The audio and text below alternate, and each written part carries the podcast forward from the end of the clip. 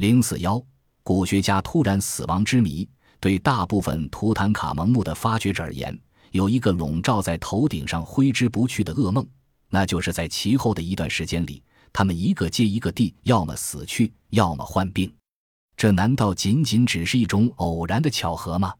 有一位名叫菲利普·范登堡的德国历史学家，他写了一部有关埃及古代陵墓的书，书中谈到了法老的毒咒，大意是说，谁要胆大包天闯入法老安息的地方去扰乱他们的安宁，他最终就会遭到法老的诅咒而毙命。在书中，范登堡列举了不少例子，证明确实有许多考古学家与法老的陵墓接触过以后。竟染上了奇特的病症而死亡。范登堡在其《法老的咒语》一书开篇中说道：“他和开罗博物馆馆长加迈尔梅赫莱尔博图坐在开罗一家旅馆的游泳池旁，聊起法老的咒语。博士说，要是你把这些神秘的死亡事件统统加在一起，很可能你就对这些咒语深信不疑。特别是在古埃及的典籍中，像这样的咒语俯拾皆是。”他苦笑了一下。接着说道：“我不信这个邪，我一辈子与法老的陵墓和木乃伊打交道。你瞧，我不是至今仍健在吗？”就在那次谈话后四个星期，梅赫莱尔博士就突然一命归西，时年不足五十二岁。据医生判断，他是因离心脏病而死的。在他去世的同一天，曾有一队工人来到开罗博物馆，以便把一批珍贵的文物打包装箱。这批文物就是在图坦卡蒙的陵墓中出土的，其中有一只重二十五磅的金面罩，原来是套在图坦卡蒙那尊贵无比的头上的。奇怪的是，梅赫莱尔死的这一天，也正是图坦卡蒙受到扰乱的日子。在所有法老的咒语中，图坦卡蒙的咒语最为突出。据说，在他的墓被发现以前，曾有些考古学家神秘的死亡，但没有引起人们的注意。梅赫莱尔先生的暴亡引起了人们的注意，人们这才发现，至少有四十名考古学家突然死亡的原因都与图坦卡蒙陵墓有关。一九二三年，图坦卡蒙王陵开掘的资助者与挖掘者赫伯特卡纳丰伯爵奇怪的死去，这是法老的咒语从此开始在科学界流传并引起震惊。在许多人看来，卡奈丰伯爵的死亡是非常奇怪的事情。前面说过，从1912年到1922年的十年里，经过了艰苦的挖掘工作，卡特和卡纳峰却一无所获。为此，卡特专程赶到英国劝卡纳峰再进行最后一个季度的挖掘工作。那一次，他从卡纳峰处带走了一只金丝雀。卡特回到埃及后，当地人告诉他。金丝雀会带来好运。果然，没出一个月，卡特就发现了图坦卡蒙亡灵。卡特和卡内丰此时清楚的知道他们发现了什么：剩下的为数不多、尚未被发现的古埃及法老的坟墓。但正在此时，那只代表着幸运的金丝雀在卡特家中被眼镜蛇吞食了。他们清楚的知道当地流行的古老传说，在传说中。埃及皇室的陵寝是被一条眼镜蛇所保护的。在进入图坦卡蒙陵墓之前，卡特发现了一个看上去十分普通的陶瓷碑，碑上的象形文字在几天之后被专家翻译出来，其内容让人毛骨悚然。对那些扰乱法老安宁的人，在他头上，死神将展翅降临。当时在场考证的学者们并不在意。但他们担心消息传开后会使民工们感到害怕，于是这块碑从墓内消失了，并且其内容在文字记录中被抹去。可是法老的咒语并没有消失，而且以另一种形式出现了。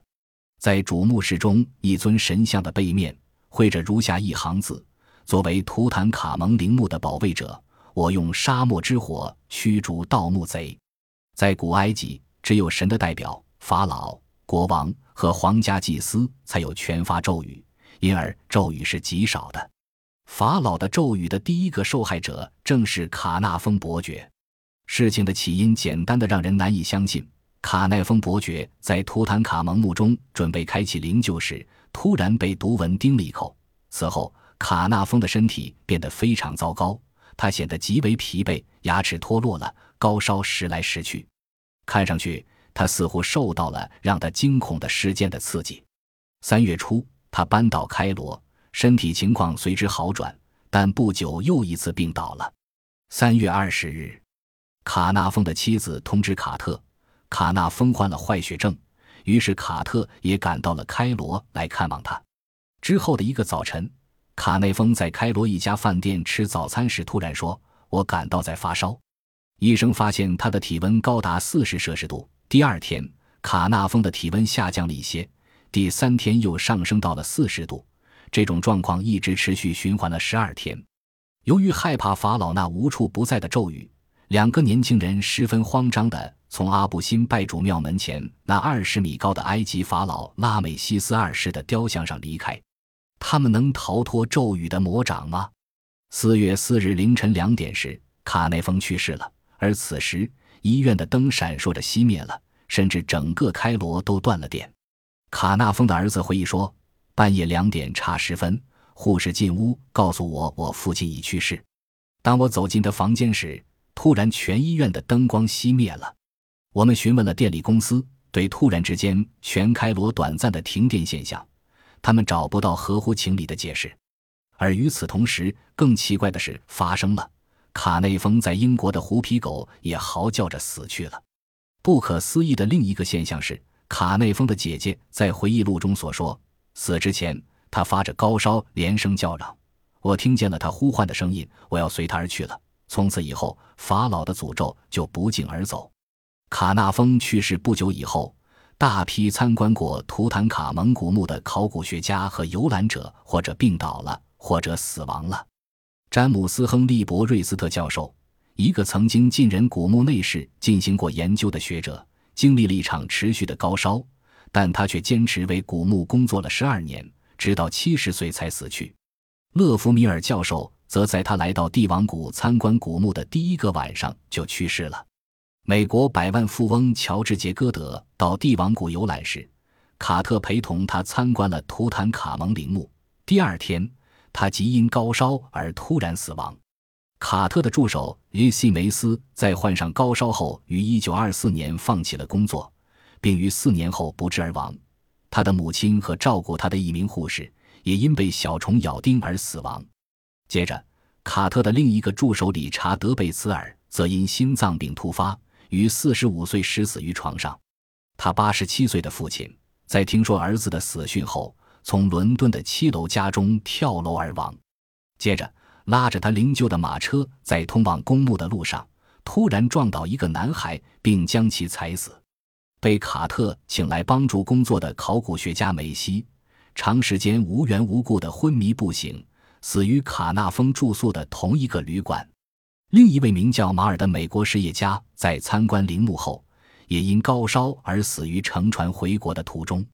南非一个富豪在参观图坦卡蒙陵墓现场后，莫名其妙地从游艇上跃进风平浪静的尼罗河，惨遭淹死。第一个解开图坦卡蒙裹尸布，并用 X 光透视其身体的亚奇博尔特德利教授，在拍了几张照片后突发高烧，忽然之间身体变得极度虚弱。不得不回到伦敦，不久便一命呜呼。而另一名考古学家埃普林霍瓦伊特博士，则在离开图坦卡蒙亡灵几天后自杀身亡。他为世人留下了如此遗言：“我因受到法老的诅咒而离开这个世界。”最怪异的是，一九二九年的一天清晨，卡纳峰的遗孀伊丽莎白夫人与世长辞，其死因耐人寻味。她同卡纳峰一样。也是因虫子叮蛰而死的，甚至叮蛰的部位也在左脸颊，与六年前死去的丈夫的被折部位一模一样。这是一具完整的被包裹后的木乃伊，最上面的包裹材料叫裹尸布。祭司在他的心脏上方放置了一道符咒，以求给他带来好运。这样的符咒是金字塔里神秘的咒语之一，使接近他的人会突然发病而死。